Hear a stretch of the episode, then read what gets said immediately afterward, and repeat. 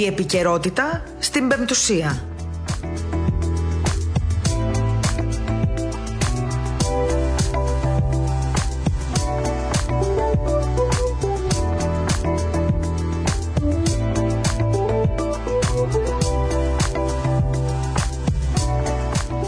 Καλησπέρα σας, κυρίες και κύριοι, αγαπητοί ακροατές. Καλώς ήρθατε στην ραδιοφωνική εκπομπή Επικαιρότητα στο ραδιόφωνο της Πεμπτουσίας. Πρώτη μέρα της εβδομάδας, Δευτέρα σήμερα, 18 Ιανουαρίου, 2 ε, και 5 το μεσημέρι.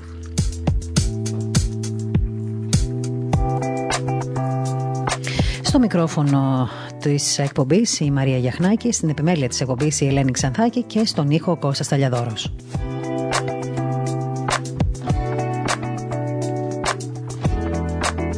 Δεν ξέρω τώρα εσείς όλοι από που μας ακούτε, από διαφορετικά σημεία. Δεν ξέρω αν βρίσκεστε στο σπίτι σας, στι δουλειέ σας, σε πάση περιπτώσει, ή αν πήρατε τους δρόμους για να στήθετε κι εσείς στην ουρά.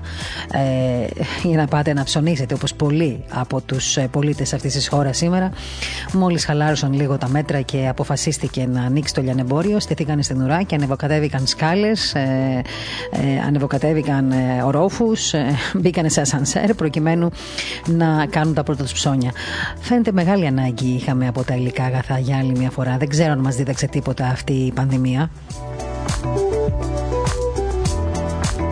Είναι και λίγο κρίμα να βοηθήσουμε βεβαίως το λιανεμπόριο, εντάξει, αλλά όχι και τεράστιες ουρές. Εδώ στα εκπτωτικά καταστήματα, στο Athens Metro Mall, ε, διαβάζω, μη θεωρηθεί η γκρίζα διαφήμιση, δεν τα παίρνουμε από το Athens Metro εμεί Mall, να ξέρετε, από κανένα δεν τα παίρνουμε.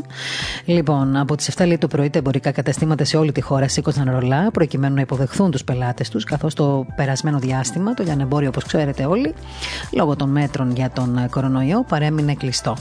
Έτσι λοιπόν, πολίτες από νωρίς έσπευσαν στα εμπορικά καταστήματα καταστήματα για να πραγματοποιήσουν τις αγορές τους. Τώρα είχαν, δεν είχαν ανάγκες, σίγουρα το είδαν και σαν μία βολτίτσα, οπότε στήθηκαν στην ουρά για να πάνε να ψωνίσουν ό,τι τους χρειάζεται.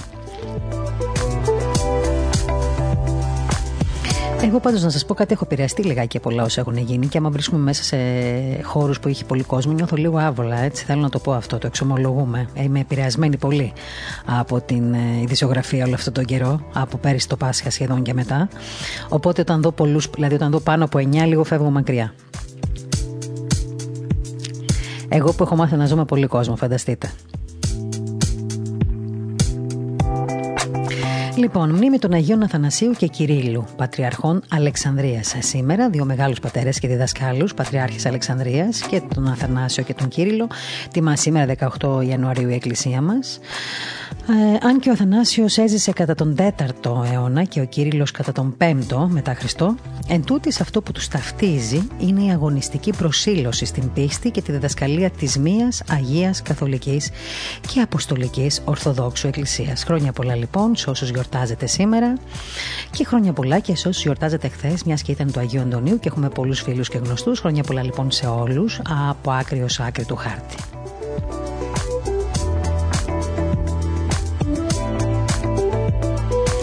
Συνεχίζετε να μας στέλνετε μήνυματα και στο, ε, και στο, ε, και στο email μας αν θέλετε. Εγώ θα το θυμίσω βέβαια παρόλο που στο, στο Messenger και στο Facebook μου έχετε στείλει αρκετά μήνυματα και το Σαββατοκύριακο. Παρ' όλα αυτά για έτσι πιο επίσημα το ράδιο παπάκι, radio παπάκι πεμπτουσία.gr είναι το επίσημο email του ραδιοφώνου μας και βεβαίως συνεχίζετε όσοι θέλετε να στέλνετε προσωπικά μηνύματα στο Messenger ή στη σελίδα μου στο Facebook Μαρία Γιαχνάκη, G-I-A-C-H, το ξέρετε όσοι μου στέλνετε. Ε, όπου και να τα στείλετε να ξέρετε εγώ τα διαβάζω όλα ούτως ή άλλως Να πούμε όσον αφορά στην επικαιρότητα σήμερα ε, έτσι κάποια θεματάκια που μας ε, έτσι έχουν απασχολήσει από το πρωί. Αλλά πριν να σας ενημερώσω ότι σε πολύ λίγο γύρω στις 2 και 4 θα φιλοξενήσουμε στην εκπομπή μας σήμερα την καθηγήτρια λοιμοξιολογίας στο Πανεπιστήμιο Αθηνών την κυρία Ελένη Γιαμαρέλου να μας μιλήσει λίγο και για τα εμβόλια και για το αν τα εμβόλια αναιρούν τα μέτρα ποιες είναι οι αντιδράσεις ε, και πώς έτσι διστάζει κάποια μερίδα κόσμου για το εμβόλιο. Θέλουμε να τη ρωτήσουμε την ε, γιατρό να μας πει γενικότερα αν ε, το εμβόλιο συμπεριφέρεται όπως το εμβόλιο της, κρύ, της ε, κρύπης, αν υπάρχουν αντεδείξεις, να μιλήσουμε λίγο και για τον εμβολιασμό και για την παραπληροφόρηση και θέλουμε και μια γενικότερη ενημέρωση από την κυρία Γιαμαρέλου, να μας πει δηλαδή και ποια είναι τα εμβόλια που διαφυλάσσουν την υγεία τη δική μας και των άλλων, τι γίνεται με την εγκυμοσύνη και τι γίνεται και με την αντιβιωτική θεραπεία, διότι Ε, πρέπει να σας πω ότι επισήμως έχει ανακοινωθεί ότι έχει φτάσει το τέλος των αντιβιωτικών και ότι για τα επόμενα 10 με 15 νομίζω χρόνια δεν πρόκειται να κυκλοφορήσουν αντιβιωτικά δραστικά στα μικρόβια. Αυτά λοιπόν και άλλα πολλά θα ρωτήσουμε την κυρία Γιαμαρέλου. Αμέσως μετά θα φιλοξενήσουμε την δημοσιογράφου, διδάσκουσα στο τμήμα επικοινωνίας και ΜΜΕ στο Εθνικό και Καποδιστριακό Πανεπιστήμιο Αθηνών, την κυρία Σόνια Χαήμαντα, με την οποία θα συζητήσουμε για τις ψευδείς ειδήσεις, για τα fake news όλο αυτό το διάστημα που έχουν αμαυρώσει την εικόνα της Εκκλησίας, που έχουν δημιουργήσει έτσι, α, σύγχυση, θα έλεγα, στον εγκέφαλο όλων μας και κυρίως σε ανθρώπους που δεν είναι και πολύ κοντά στην Εκκλησία, που με αυτές τις ε, ειδήσεις, τις ψευδείς, πολύ εύκολα κατηγορούν την Εκκλησία και τον πιστό λαό, ο οποίος όλο αυτό το διάστημα, θέλω να το πω και θα το λέω πάντα μέσα από αυτή την εκπομπή, ότι έχει επιδείξει πραγματικά πραγματικά πολύ ε, ε, μεγάλη έτσι, ευθύνη απέναντι στα μέτρα, όσο και να τον κατηγορούν. Τι κακό λοιπόν έκαναν οι ψευδείς ειδήσεις, Ποια είναι η λύση έτσι ώστε η Εκκλησία, αν χρησιμοποιήσει μια συγκεκριμένη, ένα συγκεκριμένο δρόμο, θα μπορεί επιτέλους να καταλαγιάσει αυτό το μένος εναντίον της Εκκλησίας μέσω της επικοινωνιακής πολιτικής; Αυτά λοιπόν και άλλα πολλά θα, θα πούμε και με την Σόνια Τεχαϊμαντά. Τώρα, ο κύριος Μητσοτάκης είπε στην Ευρωπαϊκή Ένωση ότι οι εμβολιασμοί πρέπει να προχωρήσουν πιο γρήγορα και ότι πρέπει να εγκριθεί το συντομότερο και το εμβόλιο της Άστρα Ζένεκα. Ο Πρωθυπουργός τα είπε όλα αυτά επειδή συμμετείχε σήμερα στην ε, τηλεδιάσκεψη των ηγετών των χωρών του COVID-19, Management Group, έτσι λέγεται, η συνδιάσκεψη αυτή, η τηλεδιάσκεψη που έγινε. Οι ηγέτες πρέπει να σας πω ότι αντάλλαξαν απόψεις για την επιδημιολογική πορεία στις χώρες τους, καθώς και για την πορεία των εμβολιασμών, οι οποίοι συμφώνησαν τελικά ότι είναι ένα μεγάλο και δύσκολο από τεχνική άποψη άποψη εγχείρημα. Οι εμβολιασμοί πρέπει να προχωρήσουν πιο γρήγορα τόνισε ο Έλληνας Πρωθυπουργός, σημειώνοντας ότι η Ευρωπαϊκή Ένωση πρέπει να προχωρήσει το συντομότερο δυνατό στην έγκριση και του εμβολίου της Άστρα Ζένεκα και των υπολείπων ε, εταιριών. Οι Ευρωπαίοι συμμετέχοντες εξάλλου μοιράστηκαν την ανησυχία τους για αυτή την μικρή διαθεσιμότητα που ξέρουμε όλοι βέβαια από την, ε, από την, από την ε, δισογραφία ότι υπάρχει των εμβολίων και σε αυτή τη φάση υπογράμμισαν ότι η Ευρώπη πρέπει να κινηθεί πιο γρήγορα σε αυτό το επίπεδο. Τώρα πρέπει να σας πω ότι την Πέμπτη στη Σύνοδο Κορυφής ε, θα συζητηθεί επισήμως η πρόταση Μητσοτάκη για το πιστοποιητικό εμβολιασμό που σας είπαμε την προηγούμενη εβδομάδα ότι έχει κάνει ο Έλληνας Πρωθυπουργός. Αλλά θέλω να ξέρετε ότι σε αυτή την πρόταση του Έλληνα Πρωθυπουργού είναι επιφυλακτική η Γαλλία.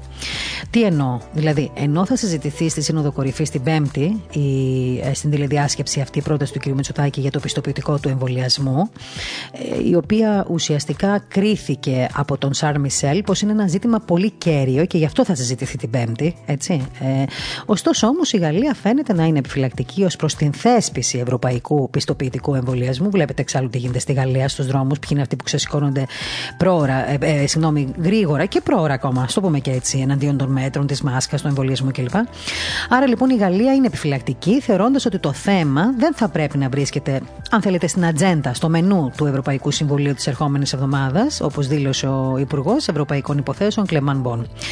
Και μάλιστα είπε συγκεκριμένα, είμαστε λέει πολύ επιφυλακτικοί και αυτό νομίζω το είπε στο ε, ε, network, στο ραδιοφωνικό δίκτυο του France Info. Εάν μιλάμε λέει για ένα χαρτί, ένα έγγραφο που μας επιτρέπει να ταξιδέψουμε στην Ευρώπη, πιστεύω ότι είναι πολύ πρόωρο.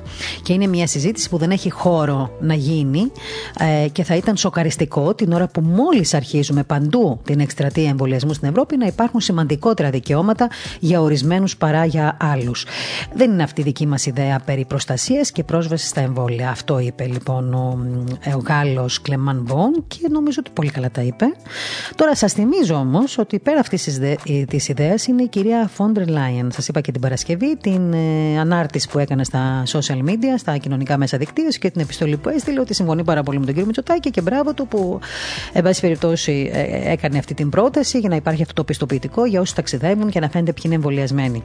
Η κυρία Φόντερ Λάιεν αυτό το τελευταίο καιρό, το τελευταίο μάλλον τριήμερο, Παρασκευή, Σάββατο, Κυριακή θα το έλεγα εγώ, μάλλον είχε έτσι μια ιδιαίτερη έξαρση έτσι, ε, αγάπης, έτσι, τα δείγματα αγάπης προς την Ελλάδα ήταν πολλά, διότι μετά από αυτή την θετική, με το θετικό σχόλιο που έκανε για τον Έλληνα Πρωθυπουργό, προχώρησε και σε ένα tweet, αν θυμάμαι καλά, σε μια ανάρτηση πάλι στα κοινωνικά δίκτυα. Αν δεν είναι tweet, θα ήταν στο Facebook, θα ήταν κάπου αλλού τέλος πάντων. Πάντως, ε, ε, μίλησε για τα ελληνικά μας νησιά και είπε ότι δήλωσε ότι νιώθει πολύ χαρούμενη που ο εμβολιασμός έφτασε μέχρι και τα ελληνικά νησιά. Με τα μάτια στραμμένα στην Ελλάδα. Πολλοί Ευρωπαίοι ηγέτες, μαζί με τον Τούρκο, είναι και οι Ευρωπαίοι ηγέτες τον τελευταίο καιρό. Πολλά μπορεί να σημαίνουν αυτά. Αυτό.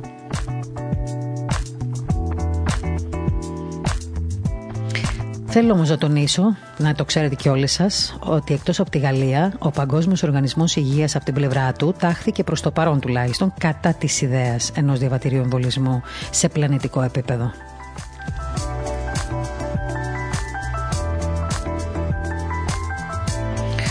Και να πούμε ότι ο πρόεδρος του Ευρωπαϊκού Συμβουλίου δήλωσε επίσης ότι χρειάζεται να εμβολιαστεί βέβαια μεγαλύτερος αριθμός ανθρώπων πριν από τη θέσπιση ενός διαβατηρίου εμβολιασμού, διότι αν εφαρμοζόταν, λέει, πολύ νωρίς, θα προκαλούσε δυσαρέσκεια στην Ευρώπη.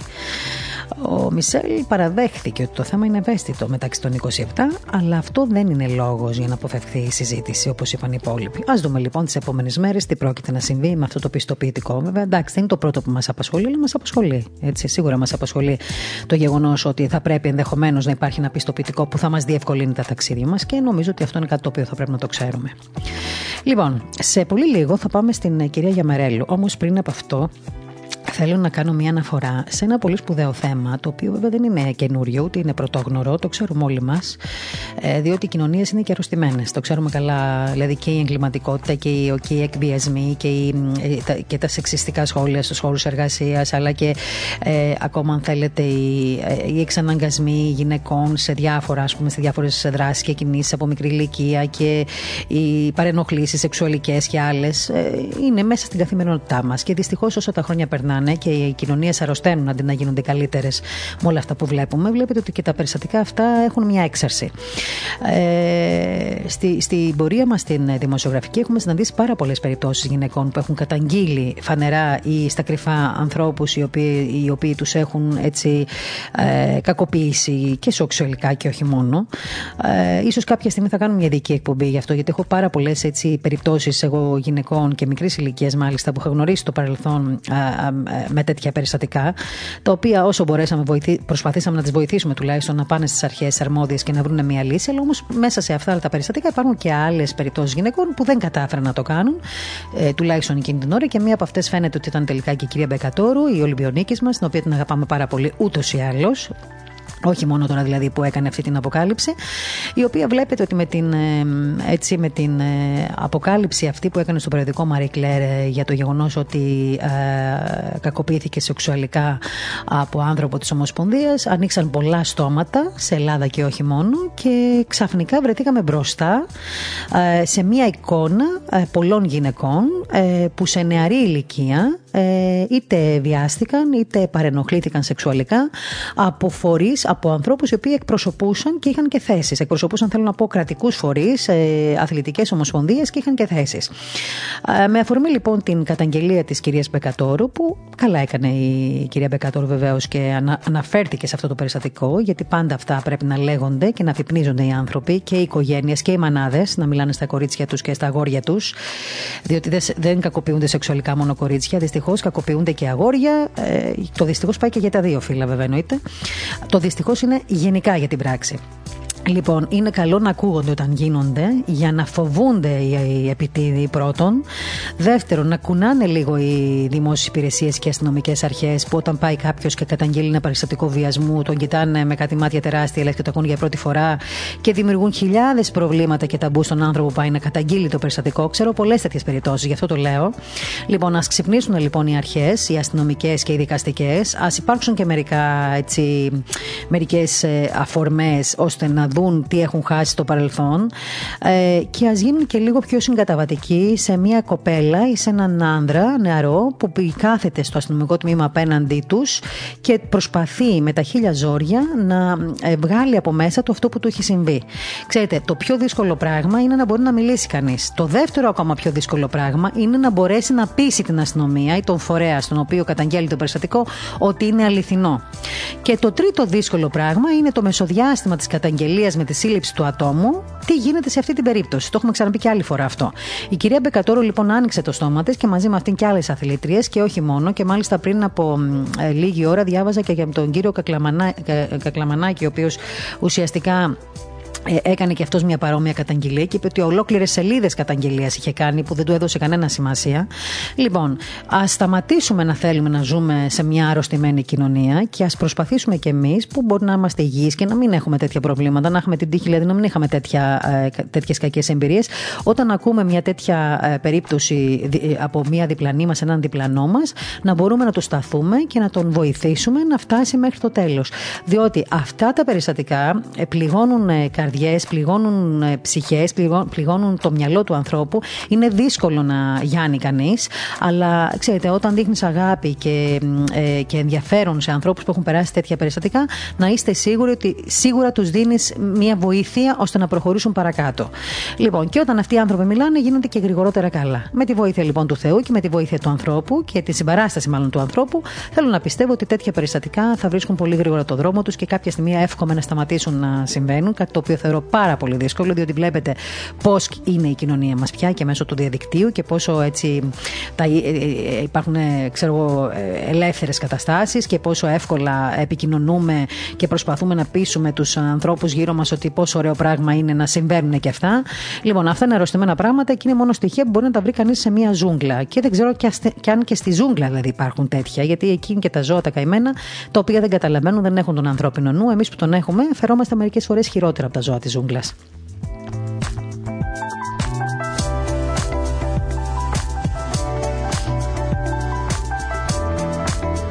Λοιπόν, ε, σε πολύ λίγο θα έχουμε την κυρία Γιαμαρέλη κοντά μας, όπως σας είπα, καθηγήτρια λοιμοξιολογίας στο Πανεπιστήμιο Αθηνών, η οποία την είδαμε όλο αυτό το διάστημα. Έδωσε πολύ μεγάλο αγώνα η γυναίκα για πολλούς λόγους. Όχι μόνο με αφορμή την ιδιότητά της, αλλά και με αφορμή όλη αυτή την πολεμική που δέχθηκε η Εκκλησία, δηλαδή και για τη θεία κοινωνία μίλησε, υπεραμείνθηκε, εννοείται σαν άνθρωπος ε, της πράξεως, της αγάπης αυτής που μας δίνει ο κύριος ε, με το να μας επιτρέπει να κοινωνούμε το σώμα και το αίμα του.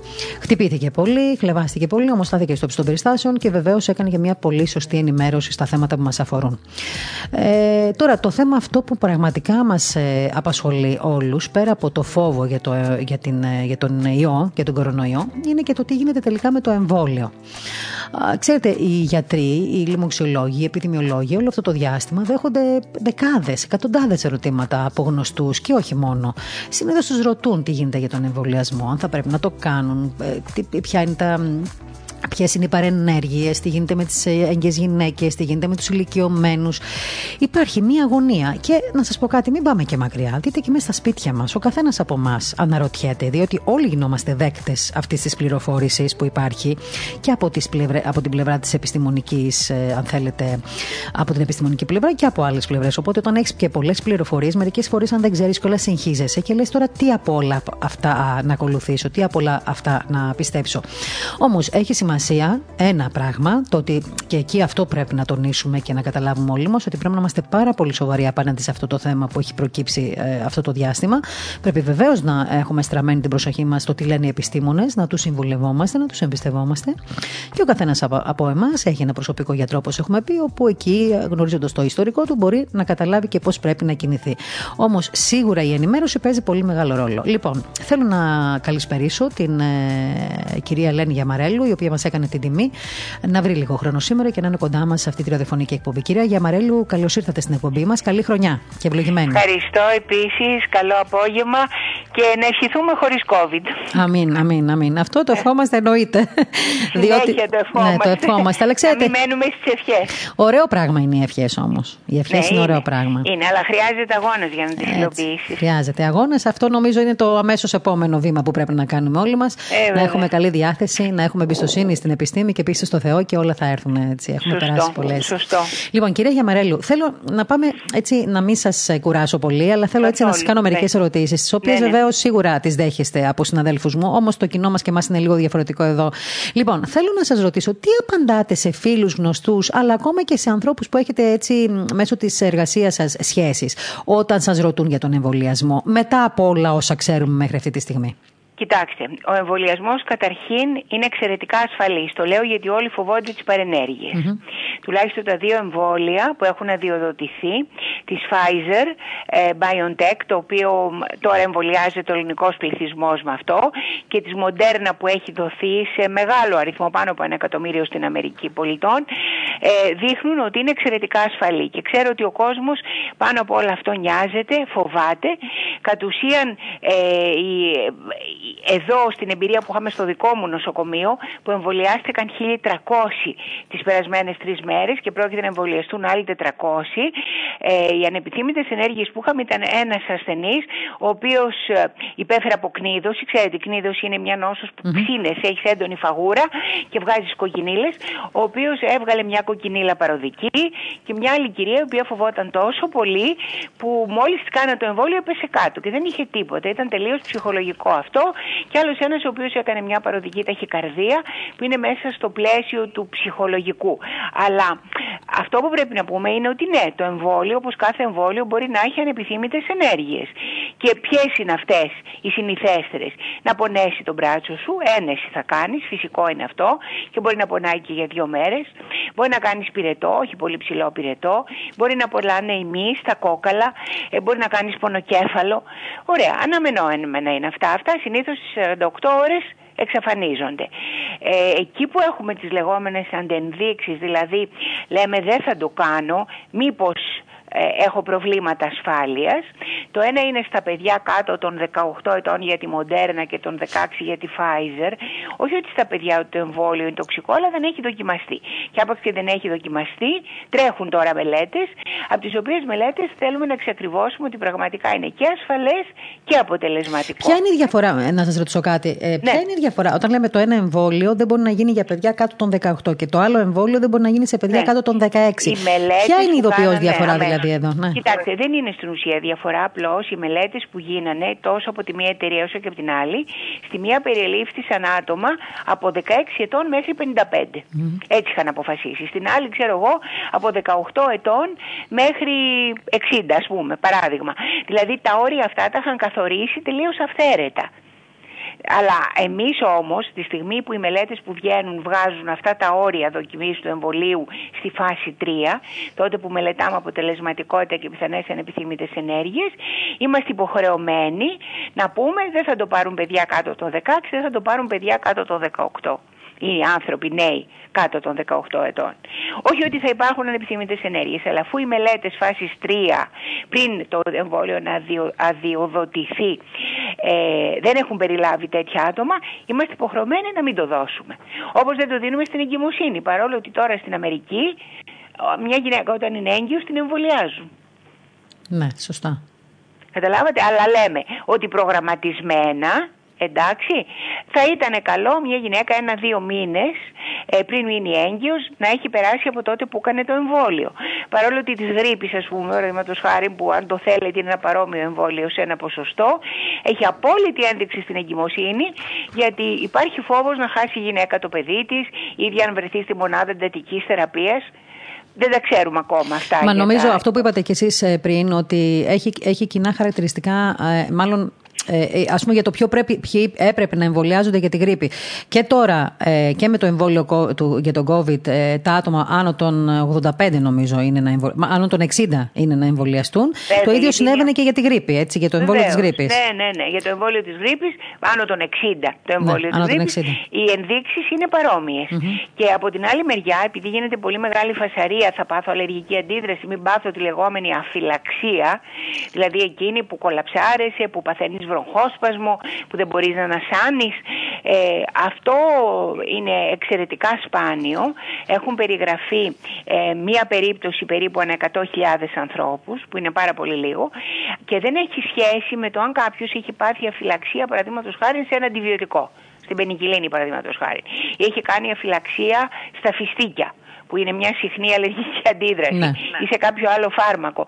Εδώ είναι απλώς θα το πει στο γιατρό του, θα εμβολιαστεί και θα μείνει μισή ώρα όπως μένουν όλοι σχεδόν μετά τον εμβολιασμό γιατί αυτές οι εφυλακτικές αντιδράσεις παρατηρούνται μισή ώρα μετά το εμβόλιο κατά κανόνα. Α, μάλιστα. Υπάρχει δηλαδή αυτή, αυτή, υπάρχει αυτό, αυτό το στοιχείο ότι μετά τον Ναι, εμβολιασμό, είναι αν, είσαι, σημαντικό. αν παθαίνεις αφυλαξία, πρέπει να μείνεις λίγο παραπάνω. Ναι, ο- και γενικά όλους τους κρατάνε γιατί δεν μπορεί να ξέρεις Ναι. αν θα πάθει. Κανείς δεν μπε- κάνει το εμβόλιο και σηκώνεται και φεύγει. Και βέβαια για τους ασθενείς που έχουν ογκολογικά ή αιματολογικά νοσήματα υπάρχουν μερικές αντενδείξεις που πρέπει να συνεννοηθούν με τον γιατρό τους. Παραδείγματος χάρη αν παίρνει μεγάλη δόση κορτιζόνης θα πρέπει ε, όταν φτάσει σε χαμηλή δόση όταν την κόψει τότε να εμβολιαστεί και κάτι άλλες αντενδείξεις που έχουν σχέση με τα φάρμακα. Άρα λοιπόν, άρα λοιπόν, κυρία Γιαμαρέλου, ο κάθε άνθρωπος από εμάς είναι μια διαφορετική περίπτωση απέναντι στον εμβολιασμό τελικά. Αυτό καταλαβαίνω εγώ. Ε, κοιτάξτε, ο μεγάλος πληθυσμός, το 99% είναι η ίδια περίπτωση. Και όλοι πρέπει να εμβολιάζονται γιατί, γιατί πρέπει να φτάσουμε Όχι, στο απλά λέω, ας πούμε, μπορεί ένας 70%. άνθρωπος, Ναι. μπορεί μια νεαρή κοπέλα να, έχει- να έχει νεφροσικό σύνδρομο. Μπορεί Ναι. κάποιος άλλος ε, να, και, και να, κα- και να παίρνει κορτιζόνη, όπως είπατε πριν, και να πρέπει να τη μειώσει για να κάνει το εμβόλιο. ναι, ναι. Κάποιος άλλος μπορεί να έχει, ξέρω εγώ, πνευμονία, να έχει πρόβλημα το σηκώτη του. Ε, δηλαδή, θέλω να πω ότι οι άνθρωποι που έχουν διαφορετικά νοσήματα, τέτοια προβλήματα, είναι σίγουρα μια διαφορετική περίπτωση απέναντι στο εμβόλιο. Αυτό Γι' εννοούσα. αυτό πριν εμβολιαστείς, σου παίρνουν ένα βραχή ιστορικό. Να ξέρουμε, αλλά η, ουσ- κατ' ουσίαν οι αντενδείξεις είναι τίποτα. Α, Κατ' να σας ουσίαν. ρωτήσω κάτι. Κα- ε, πείτε μας, σας παρακαλώ, επειδή τώρα μου είπατε κάτι το οποίο εγώ προσωπικά μπορεί και εγώ να φταίω, δηλαδή, για να, να μην το ξέρω. Όταν, ας πούμε, έρθει ένα μήνυμα ή δηλώσει ότι θέλεις να εμβολιαστείς και πηγαινει να εμβολιαστει Ε, πριν τον εμβολιασμό, τότε σου παίρνουν κάποιο ιστορικό ή τον, ε, το- έχεις στείλει το ιστορικό σου από πριν ή κάθεσαι Όχι, απέναντι. δεν το έχει στείλει. Άρα δεν το λοιπόν, έχει στείλει. αφού πηγαίνεις εκεί, ε, σου Ε, παίρνουν ένα βεβαίως, ιστορικό. Εκεί, βεβαίως, βεβαίως. Και εγώ όταν πήγα να εμβολιαστώ, μα μου πήραν ιστορικό. Παρόλο ότι είμαι γιατρός και είμαι μέλος της Επιτροπής των Εμπειρογνωμόνων του Υπουργείου. Μάλιστα. Άρα λοιπόν παίρνουν το ιστορικό και μετά ε, κάθεστε για να γίνει ο εμβολιασμό, Βεβαίως, όπως καταλαβαίνω, βεβαίως, έτσι. βεβαίως, βεβαίως, βεβαίως. Μάλιστα. Τώρα, ε, μ, άνθρωποι, ο, ο ιός ξέρουμε ότι προσβα... ο συγκεκριμένος ιός ξέρουμε ότι προσβάλλει την καρδιά, πνευμονία, σηκώτη, έτσι έχει να κάνει με... Τε... Λοιπόν, αυτοί οι άνθρωποι που έχουν τέτοια προβλήματα, ε, ε, θα αναπτύξουν κάποια αντισωματική ανταπόκριση στο εμβόλιο; Βεβαίως. Οι ομάδες υψηλού κινδύνου, ε, όπως αυτές που είπατε, καρδιοπαθείς, υπατοπαθείς, νευροπαθείς, κυρίως άνθρωποι που έχουν προβλήματα με το αναπνευστικό τους, οι λεγόμενοι χαπίτες, οι καπνιστές, αυτοί που έχουν διαβήτη τύπου 2, πιο πολύ ο τύπος 2 παρά ο τύπος 1. Όλα αυτά τα άτομα είναι υψηλού κινδύνου ε, να νοσήσουν βαριά και να βρεθούν στη μονάδα εντατικής θεραπείας και ομιγέννητο να βρεθούν και στον άλλο κόσμο. Αυτοί είναι που πρέπει να εμβολιαστούν. Δεν έχουν τα αντένδειξη, καμία αντένδειξη εκτός αν κάποιο φάρμακο παίρνουν. Καταλάβατε. Ή ξέρω εγώ αυτοί που έχουν ε, ε, νοσήματα νοσολογικά, ανοσολογικού τύπου νοσήματα. Ίσα ίσα αυτοί πρέπει να εμβολιάζονται. Βέβαια σε αυτούς τους ασθενείς δεν ξέρουμε αν θα κάνουν καλά αντισώματα. Αλλά τους εμβολιάζουμε και εμβολιάζουμε και το περιβάλλον τους για να τους προφυλάξουμε γιατί αν νοσήσουν από COVID, κάθε COVID όπως κάθε ίωση σε αυτούς και κάθε λίμωξη σημαίνει παρόξυνση του νοσήματός του και εννοούμε τον, ε, από τέτοια νοσήματα όπως είναι ο ρυθματώδης λύκος, η ρευματοειδής αρθρίτης, το σύνδρομος Γέγκρεν αυτά που υπάρχουν σε ένα αρκετά ψηλό ποσοστό στον κοινό πληθυσμό. Όλοι αυτοί εμβολιάζονται. Μάλιστα. Ε, υπάρχουν, ε, ε, μας είπατε πριν από λίγο ότι όσον αφορά στο εμβόλιο, όταν γίνει το εμβολιασμός, πολύ να, πολ- να σε πονάει λίγο το χέρι, να νιώθεις λίγο έτσι μια ε, κόπωση, αλλά αυτό περνάει.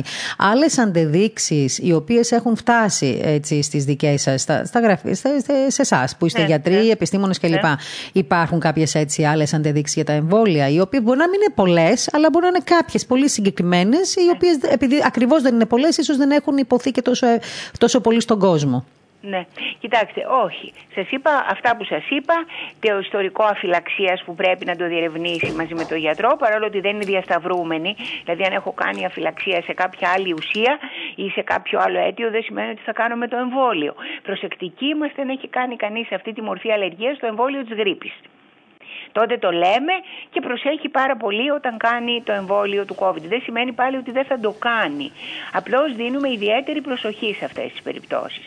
Είπαμε την εγκυμοσύνη που κατ' ουσίαν δεν αποτελεί αντι- αντένδειξη και ποτέ δεν λέμε σε μια γυναίκα ε, που δεν το ήξερε ότι ήταν έγκυος και εμβολιάστηκε ε, ότι δεν θα κρατήσει το παιδάκι της προς Θεού ούτε κατά διάνοια. Ο θυλασμός γιατί λέμε ότι πιθανόν δεν είμαστε σίγουροι αν ο ιός βγαίνει, παρόλο στο γάλα, παρόλο ότι οι καινούργιες μελέτες λένε ότι δεν βγαίνει στο μητρικό γάλα ο ιός. Αλλά βέβαια όταν έχεις μια μητέρα που πάσχει, δεν θέλεις να φέρει το μωράκι δίπλα της για να το θυλάσει. Ξέρετε, είναι ναι, θέματα, ναι, ναι, ναι, θέματα ασφάλειας. Mm-hmm. Και από εκεί πέρα αυτά τα ειδικά φάρμακα που είπαμε, που πρέπει κανείς να τα προσέχει, όπως οι μεταμοσχεύσεις μυελού των οστών κτλ. Αλλά είναι πολύ ειδικές περιπτώσεις που κάνουν ειδική συζήτηση οι θεράποντες με τους λοιμοξιολόγους. Μάλιστα.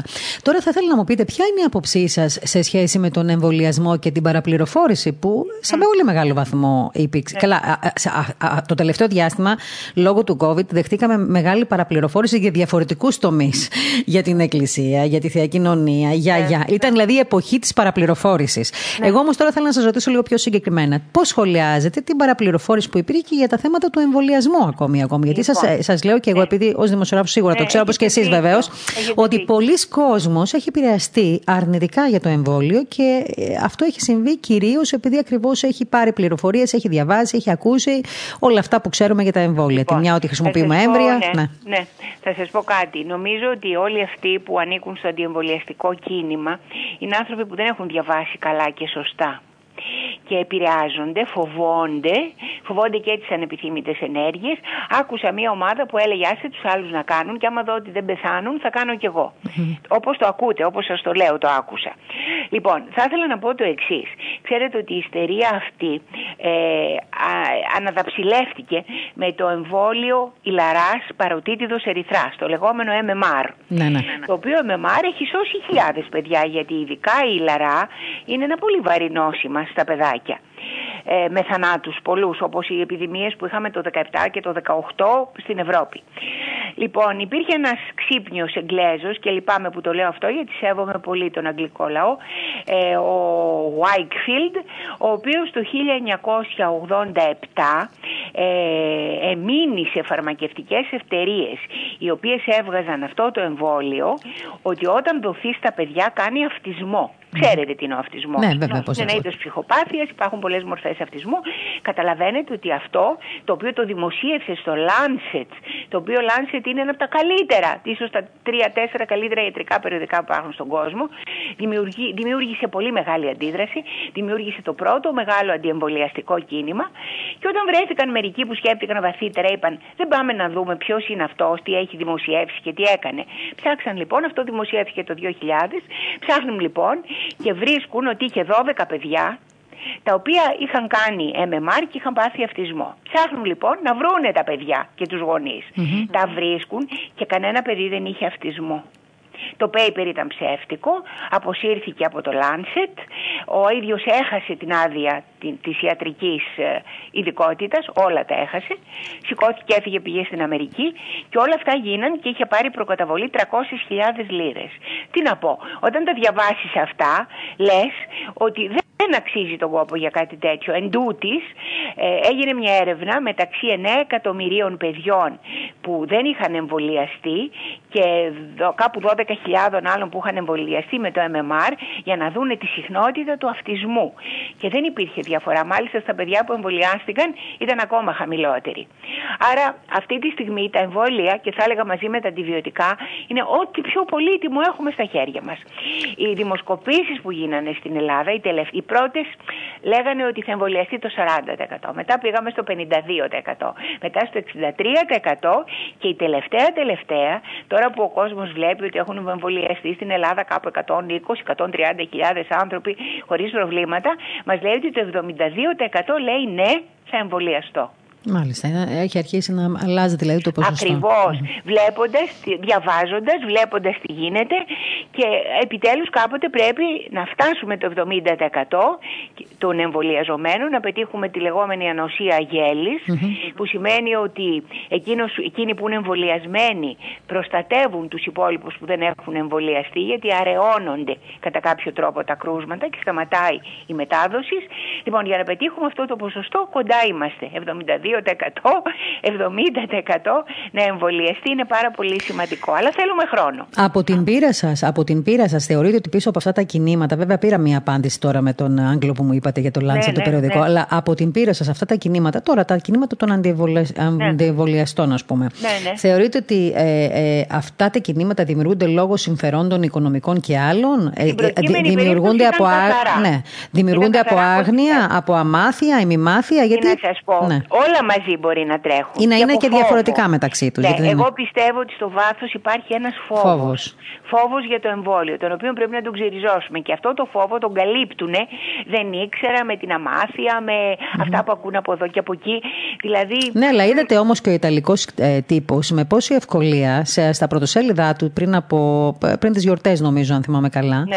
που χρησιμοποίησε κατά κόρον την, ε, την είδηση ότι μέσα σε κάποια από τα εμβόλια ε, χρησιμοποιούνταν και καλλιέργεια ε, εμβρίων από εκτρώσεις κλπ. Ε, Αυτά αν είναι και αν είναι ναι. παραμύθια. Θέλω να πω όμως ότι υπήρχε σε πολύ μεγάλο βαθμό στα Ιταλικά μέσα και αυτός ήταν και ο λόγος ναι. που έφτασε και στην Ελλάδα αυτός ο φόβος. Ναι. Γι' αυτό εγώ χαίρομαι, όχι μόνο αυτό. Σας το βάζω τώρα, κοιτάξτε, σας βάζω αυτά τα ζητήματα γιατί και οι ακροατές μας κατά διαστήματα μας στέλνουν ε, έτσι, ναι, ερωτήσεις. Οπότε και εγώ θέλω, για αυτούς δηλαδή πιο πολύ κάνω τι ερωτήσεις, όχι για μένα. Εγώ, ασφαλώς, εγώ σαν επιστήμονας αυτή τη στιγμή που ασχολούμαι με αυτά, ή σαν λοιμοξιολόγος, ε, σας λέω ότι όλα αυτά δεν ισχύουν.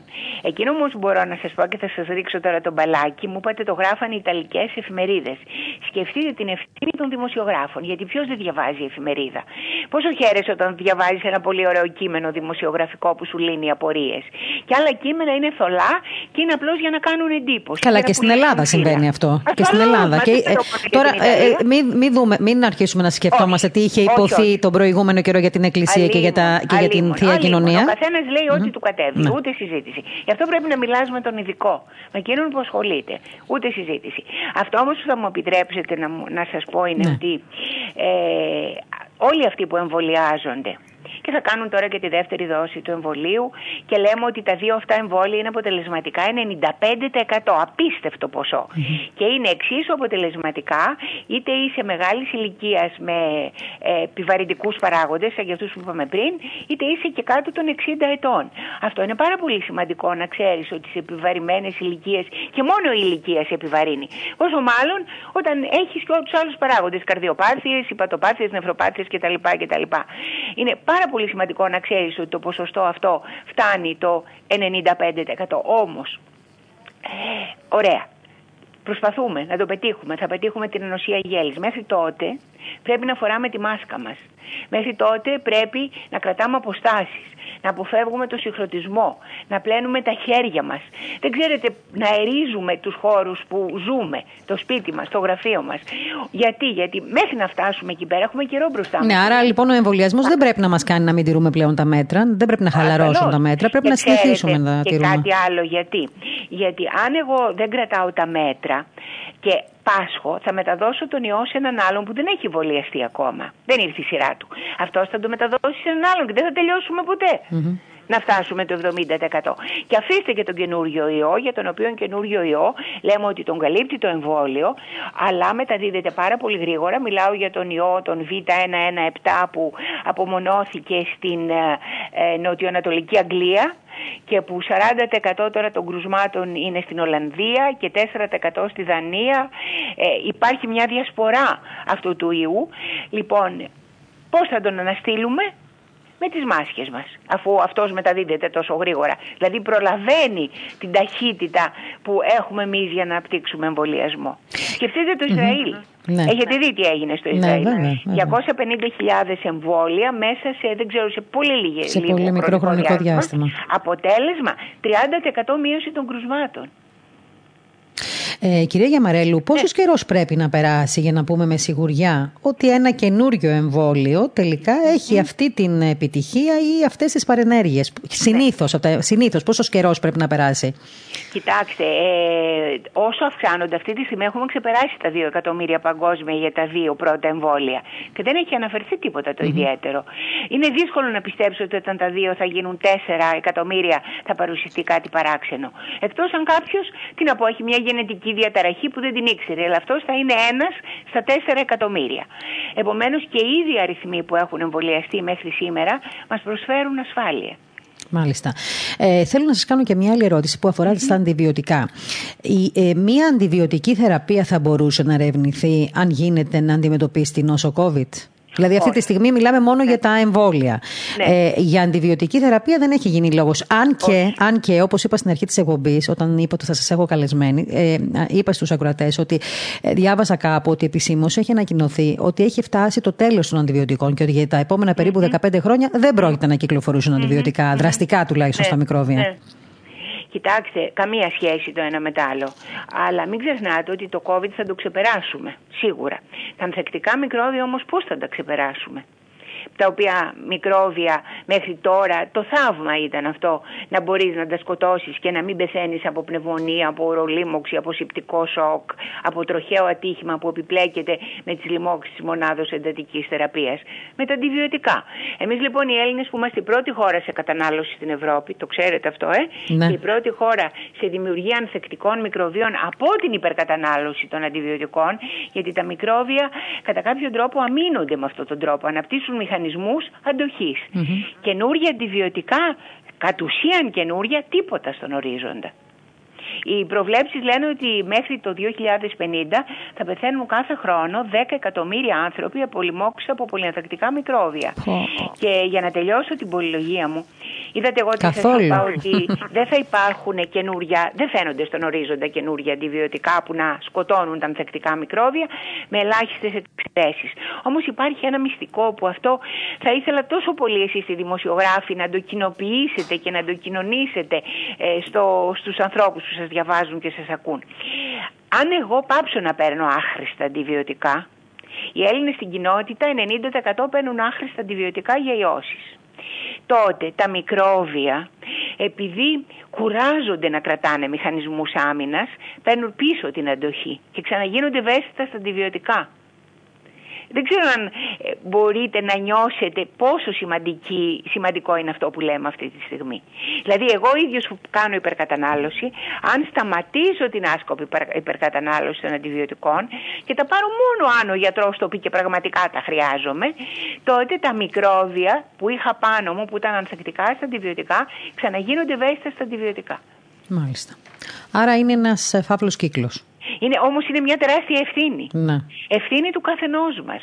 Δηλαδή δεν θα κάθομαι να σκεφτούν να σχιστούν οι φαρμακευτικές εταιρείες να βρουν καινούργια αντιβιωτικά, γιατί είναι σίγουρο ότι και σε αυτά θα αποκτηθεί αντοχή.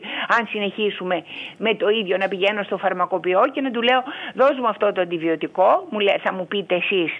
Μα δεν μπορεί να δίνει αντιβιωτικά αν δεν έχει συνταγή. Είναι φίλος ο φαρμακοποιός, του λες: Θα σου φέρω αύριο τη συνταγή. Και πάει στο γιατρό το φίλο και του λέει: Γράψε μου τώρα μια συνταγή, γιατί δεν μπορώ να τα πληρώσω. Και δεν θα με, χωρίς συνταγή θα βρω τον πελά μου. Αυτός είναι ο μεγαλύτερος φαύλος κύκλος. Το συνάχη είναι η πρώτη αιτία αντιβιωτικών στην Ελλάδα. Και το συνάχη είναι 100% η ένδειξη ότι έχω ίωση και όχι μικρόβιο και άρα δεν πρέπει να πάρω αντιβιωτικό. Τι άλλο να πούμε; Ε, κυρία Γιαμαρέλου, ναι, ε, έτσι, ε, και μια άλλη ερώτηση που ήθελα να σας κάνω ε, για τους ακροατές πάντα. Ποια είναι τα εμβόλια που κυρίως διαφυλάσσουν την υγεία τη δική μας και των άλλων; Η γρήπη, πολύ σημαντικό που πρέπει να το επαναλαμβάνουμε για τη χώρα μας τουλάχιστον κάθε Νοέμβριο. Εντάξει. Ε, το εμβόλιο του τετάνου που ξεχνάμε να κάνουμε κάθε 10 χρόνια αναμνηστική δόση. Του πνευμονιοκόκου, το καινούριο του πνευμονιοκόκου, το 13 δύναμο, το οποίο όλα τα άτομα μετά τα 60 πρέπει να το κάνουν και οι ομάδες υψηλού κινδύνου που είναι παρόμοιες με του COVID, ασχέτως ηλικίας, πρέπει να το κάνουν το εμβόλιο του πνευμονιοκόκου και το καινούριο, κυρίως το καινούριο αλλά και το παλιό του πνευμονιοκόκου όταν υπάρχουν ενδείξεις. Ε, τα παιδιά το HPV ε, που είναι το Human Papilloma Virus, το ο ιός των θυλωμάτων του ανθρώπου, της υπατήτηδος Β, ούτε συζήτηση που το κάνουν μόλις γεννηθούν τα παιδιά, το MMR που αυτά είναι τα παιδιατρικά εμβόλια που είναι απαραίτητα, έτσι, ε, διφθερίτιδος τετάνου ε, που γίνεται μαζί με το μαζί με τον κοκκίτη, αλλά αυτά είναι τα παιδιατρικά εμβόλια. Ναι, ναι. Οι ενήλικες είναι αυτά τα εμβόλια που είπαμε τώρα. Κυρίως αυτά τα εμβόλια. Μάλιστα. Ε, είστε αισιόδοξοι, κυρία Γιαμαρέλου. Είστε Εγώ, αισιόδοξοι; λέτε για τον COVID Ναι, ναι, ή γενικώς. για την κατάσταση Ναι, που ναι, ναι. επικρατεί αυτή Ναι. τη στιγμή και έτσι όπως είδαμε τα πράγματα, βλέπετε ότι μία χαλαρών λίγο, λίγο τα μέτρα μετά πάλι ξανά ε, έχουμε περιορισμό Ναι. κατοίκων, δηλαδή υπάρχει ένα, ένα μπρος πίσω ας πούμε. Έτσι όπως βλέπετε εσείς τα πράγματα τώρα και βέβαια όσο από τη δική σας τη σκοπιά. Είστε καθόλου Κοιτάξτε, αισι- θα σας αισιόδοξοι; πω γιατί είμαι. Ναι, είμαι αισιόδοξη. Γιατί βλέπω ότι ο κόσμος έχει αρχίσει και φοράει μάσκα σε πολύ μεγάλο ποσοστό. Τη φοράει σωστά. Canberra όχι κάτω από τη μύτη του. Ε, έχουν αρχίσει και κρατάνε αποστάσεις, ε, σέβονται πολλά πράγματα, ε, δηλαδή σέβονται τα μεγάλα άτομα, προσπαθούν να μην έρχονται σε επαφή μαζί τους όταν δεν πρέπει να φοράνε και εκείνα μάσκα. Ε, μα υπήρχε τέτοια ενημέρωση πια που μας έγινε συνείδηση. Θα μας λείψει. Εγώ να σας πω στον ύπνο μου βλέπω τις μάσκες και τον κύριο Χαρδαλιά. να σας πω κάτι που ίσως δεν το έχουμε συνειδητοποιήσει. Ε, φοράμε τη μάσκα για να προστατευτούμε να μην εισπνεύσουμε από τις εκκρίσεις του άλλου ή από τον αέρα, αν υπάρχουν στα γονίδια, τον ιό COVID. Δεν σας έχει κάνει εντύπωση ότι φέτος δεν είχαμε ακόμα ούτε ένα κρούσμα γρήπης. Ναι, ούτε ένα αλήθεια. κρούσμα από όλους αυτούς τους ιούς που κάνουν πνευμονίες και βαριά αναπνευστική ανεπάρκεια. Γιατί; Μας προστατεύει μάσκα. Έτσι μας προστατεύει και από τον COVID. Νομίζω είναι κάτι που πρέπει να προβληθεί. Είναι πολύ σημαντικό αυτό. αυτό. Αυτό που λέτε έχετε δίκιο πάντως. Η αλήθεια είναι αυτή. Ότι και για το θέμα της γρήπης και από άλλες ασθένειες έχουμε λίγο προφυλαχθεί από το γεγονός ότι φοράμε πολύ, μάσκα και στο χώρο εργασίας κυρίως. Που είμαστε ο ένας δίπλα στον άλλον, συνομιλούμε, ε. καμιά φορά ξεχνιόμαστε κιόλας. Αν και τώρα πια μας έχει γίνει συνήθιση όλο αυτό. Εγώ εύχομαι από αυτό το, αυτή την ε, αγωνία που περνάμε αυτή τη στιγμή και τη δυσκολία και τον πειρασμό να βγούμε νικητές για άλλη μια φορά. Οι δείκτες μας, οι τελευταίοι δείκτες μας, αυτά που μελετάμε στην Επιτροπή, οι επιδημιολόγοι, εμείς οι οι μικροβιολόγοι, παιδίατροι, ε, είναι καλύτεροι δείχνουν αυτή τη στιγμή ότι παραδείγματος χάρη είχαμε 16% ποσοστό θετικών τεστ. Αυτά που κάνουν, που πηγαίνουν στις πλατείες εδώ κτλ. Και, και, και κάνει τυχαίο τεστ. Και τώρα είμαστε κάτω από το 3%. Αυτό είναι πάρα πολύ καλός δείκτης. Ή ξέρω εγώ αυτό το περιβόητο ρο Αναπεριοχές έχει φτάσει το 7 που είναι ο δείκτης που δείχνει την ταχύτητα μετάδοσης. Οι θάνατοι είναι πολύ λιγότεροι. Τα κρούσματα είναι λιγότερα. Οι εισαγωγές στα νοσοκομεία με COVID είναι πολύ λιγότερες από ό,τι τα εξητήρια. Δηλαδή δείχνει ότι όλα αυτά τα μέτρα, όλες αυτές οι θυσίες που έχουν γίνει, γιατί είναι θυσίες, ε, έχουν, αρχίζουν να αποδίδουν και αποδίδουν καλά. Αλλά δεν θέλει παρά λιγάκι να πούμε καλά πάμε τώρα τα εγκαταλείπω μέτρα να ξαναδούμε να πηγαίνουν στα ύψη. Μάλιστα. Αυτό είναι με αυτόν τον ιό. Και τελειώνοντας, θέλω να σας κάνω μια τελευταία ερώτηση. Ναι. Τώρα είδαμε ότι από χτες ουσιαστικά ανακοινώθηκαν έτσι λίγο πιο χαλαρά μέτρα. Δηλαδή, τώρα ανακοινώθηκε και η πρεμιέρα για τα καταστήματα. Ε, βλέπουμε ότι σιγά σιγά ανοίγουν και κάποια άλλα έτσι, όχι μόνο το λιανεμπόριο, αλλά και άλλοι έτσι φορείς. Και, ε, υπάρχουν και κάποια σενάρια για σχολεία, εστίαση. Αλλάζει λίγο και η μετακίνηση στους νομούς. Θα το δούνε βέβαια από ό,τι λένε. Αυτό θα το δούμε ναι, στην Επιτροπή ναι. και αυτά θα είναι ένα-ένα. Θα εξετάζονται ένα-ένα ναι. Θεού, αν τα ανοίξει κανείς όλα μαζί. Ναι, αυτό ήθελα λοιπόν να σας ρωτήσω, ότι παρόλο που αυτή τη στιγμή το ποσοστό των εμβολιασμών στην Ελλάδα δεν είναι μεγάλο, έτσι δεν είναι, δηλαδή δεν έχουμε εμβολία. Ναι. Ακόμα είναι πολύ λίγο. Είναι τα πολύ μικρό. Είναι εκείνα που Εμένα αυτό που μου κάνει εντύπωση είναι αυτό, δηλαδή ενώ υπήρχε έτσι μια δυσκολία στο να ανοίξουν, όχι μόνο αφήστε τις εκκλησίες, μην λένε όλοι ότι μιλάω στην Αγία της Εκκλησίας, ναι. να ανοίξουν τα καταστήματα, σχολεία κλπ. κλπ. Mm-hmm. Και περιμέναμε το εμβόλιο και όταν θα έρθει το εμβόλιο, ευτυχώς να γίνει το εμβόλιο για να προχωρήσουμε. Το εμβόλιο βεβαίως έχει έρθει, αλλά το μεγαλύτερο ποσοστό του πληθυσμού δεν έχει εμβολιαστεί. Ε, το γεγονός λοιπόν ότι ενώ δεν έχει εμβολιαστεί το μεγαλύτερο ποσοστό, ποσοστό του πληθυσμού, ανοίγουν σιγά σιγά και μαζικά ε, και διάφορα, πούμε, καταστήματα, λιανεμπόριο κλπ. κλπ. Αυτό ε, λίγο έτσι με ξενίζει. Όχι με φοβίζει, προσέξτε, με ξενίζει. Δηλαδή, ενώ μέχρι τώρα λέγαμε ότι αν δεν έρθει το εμβόλιο και αν δεν γίνει σε ένα τόσο ποσοστό της 100, δεν μπορούμε να είμαστε ήσυχοι. Τώρα ξαφνικά όμως γιατί ανοίγουν όλα, δηλαδή δεν φοβόμαστε μήπως μετά από 10 μέρες ξανά έχουμε πάλι τα ίδια προβλήματα από τη στιγμή που είμαστε, δεν έχουμε εμβολιαστεί; Ναι να πούμε τρία πράγματα. Το πρώτο είναι ότι ανοίγουν με περιορισμούς και αυστηρότητα και έλεγχο. Όταν λες σε ένα μαγαζί ανά 25 μέτρα ένας άνθρωπος και δεν θα μείνει πάνω από δύο ώρες συνολικά από την ώρα που ξεκίνησε από το σπίτι του για να μπει στο μαγαζί ναι. κτλ. Καταλαβαίνετε ότι αυτό είναι πολύ αυστηρό. Άλλο να συναντήσεις τέσσερις ανθρώπους μέσα σε ένα μαγαζί και άλλο να συναντήσεις 15 και 20. Ναι. Λοιπόν, αυτή η αρέωσης, ε, η μείωση της κινητικότητας όπως λέγεται στο δικό, στη δική μας γλώσσα είναι κάτι εξαιρετικά σημαντικό που εμποδίζει τη μετάδοση. Δεύτερον, είχαμε τους δείκτες που σας είπα πριν, οι οποίοι μας λένε ότι ναι, έχετε δικαίωμα να προχωρήσετε, αλλά ένα-ένα και το τρίτο εξετάζοντας, γιατί κάθε Παρασκευή έχουμε όλα τα επιδημιολογικά δεδομένα, ανανομώ τι έγινε, τι κινητικότητα, πόσα κρούσματα είχαν, πόσα ήταν θετικά τεστ, ε, πόσους θανάτους, πόσες εισαγωγές σε νοσοκομεία, ανανομώ. Οπότε αυτό μας δίνει το δικαίωμα με βάση τους διεθνείς δείκτες που σου λένε τι δεν πρέπει να έχει ξεπεράσει να πούμε ναι εδώ μπορώ λίγο να χαλαρώσω. Είδατε στις κόκκινες περιοχές επιτράπει μόνο το click away. Δηλαδή μόνο έξω ψωνίζεις. Δεν μπορείς να μπεις στο μαγαζί. Αν εμείς αυτή την Παρασκευή δούμε ότι απότομα αρχίζει να ανεβαίνει ο αριθμός των εισαγωγών στα νοσοκομεία που ήταν 130 το 24ωρο τις τελευταίες 7 μέρες και πηγαίνει 250 αυτό θα σημαίνει ξανά περιοριστικά μέτρα. Δηλαδή είναι, να μην το πούμε παιχνίδι γιατί δεν είναι ωραία λέξη αυτή, ναι, είναι μια αν το θέλετε επιστημονική κριτική, μπορώ να συνεχίσω έτσι, μπορώ να προσθέσω και ένα άλλο άνοιγμα, άλλο ένα, όλο όλο και μετά σιγά σιγά να δούμε τι θα γίνει. Μάλιστα.